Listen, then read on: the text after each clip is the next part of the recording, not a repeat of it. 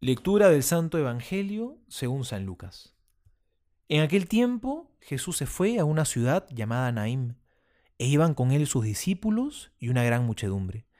Cuando se acercaba a la puerta de la ciudad, sacaban a enterrar a un muerto, hijo único de su madre, que era viuda, a la que acompañaba mucha gente de la ciudad.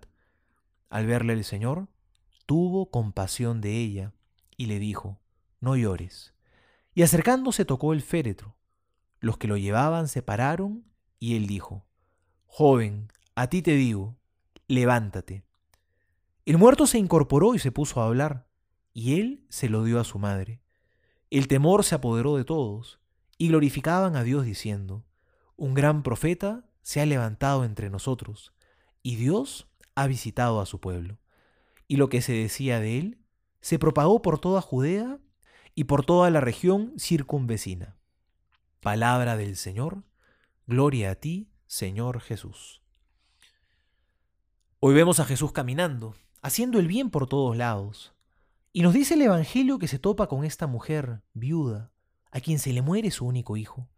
Este era un drama terrible, porque en aquella época una mujer así quedaba condenada a la pobreza absoluta. No tenía marido que la sostenga, ni hijos que la ayuden, y por lo tanto estaba destinada a ganarse la vida como un mendigo.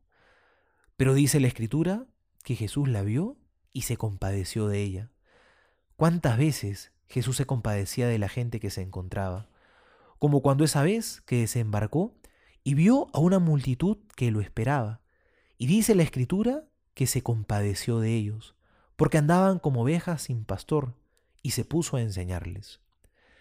Nosotros también nos compadecemos muchas veces cuando vemos el sufrimiento de los demás. Pero la pregunta que nos tenemos que hacer hoy es, ¿qué cosa hacemos después de compadecernos? Jesús hizo actos muy concretos de caridad. La compasión en él no se quedó solamente como un sentimiento vago en el corazón, porque la compasión auténtica tiene que llevar al compromiso. Porque si no es así, en vez de ayudarnos, nos vuelve mezquinos, debilita nuestro carácter. Eso es lo que significa compasión.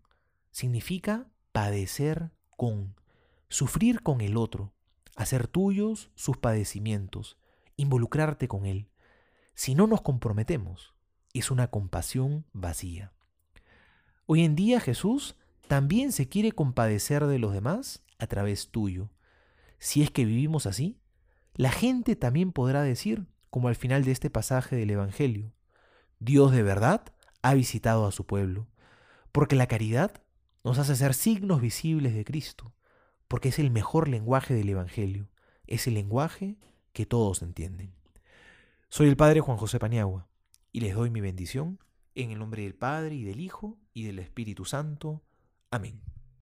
Lectura del Santo Evangelio según San Lucas. En aquel tiempo el Señor dijo, ¿Con quién pues compararé a los hombres de esta generación?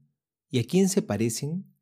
Se parecen a los chiquillos que están sentados en la plaza y se gritan unos a otros diciendo, Os hemos tocado la flauta y no habéis bailado, os hemos entonado endechas y no habéis llorado. Porque ha venido Juan el Bautista, que no comía pan ni bebía vino, y decís, demonio tiene.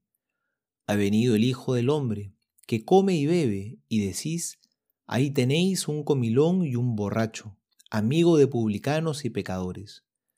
Y la sabiduría se ha acreditado por todos sus hijos. Palabra del Señor, gloria a ti, Señor Jesús. Jesús en el Evangelio de hoy menciona un caso muy común en la vida cotidiana.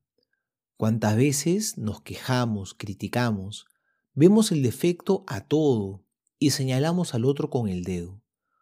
Juan no comía ni bebía, y decían que estaba endemoniado. Jesús come y bebe y le dicen comelón y borracho.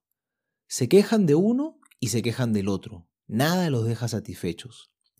Este es el vicio de querer criticarlo todo, ponernos por encima de los demás, buscar siempre el defecto, y cuando alguien se equivoca, venir con ese tan molesto, ¿ves? Yo te lo dije, si me hubieras hecho caso.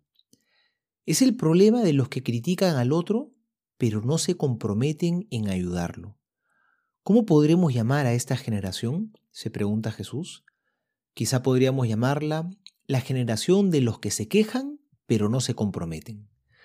El Papa Francisco dijo que en realidad corregir al otro es algo doloroso. Duele, no es fácil hacerlo, porque requiere mucho amor y mucha humildad. Si al señalar los errores sentimos cierto gusto y cierto placer, eso no viene de Dios. Corregir en serio duele, porque compromete. Recordemos que somos un cuerpo, y si un miembro está mal, hay que corregirlo, hay que curarlo. Pero cuando alguien se corta, nadie disfruta poniéndose puntos en la piel, nadie lo hace con placer, porque duele. Duele, pero es necesario. Lo mismo, nadie se toma un jarabe amargo disfrutándolo, porque cuesta. Vivimos la caridad unos con otros. Esa es la meta que tenemos que alcanzar, amarnos como Dios nos ha amado. Corrijámonos entonces, comprometiéndonos, no siendo simple criticones de lo ajeno, sino buscando el bien y la santidad de nuestros hermanos. Soy el Padre Juan José Paniagua y les doy a todos mi bendición en el nombre del Padre y del Hijo y del Espíritu Santo. Amén.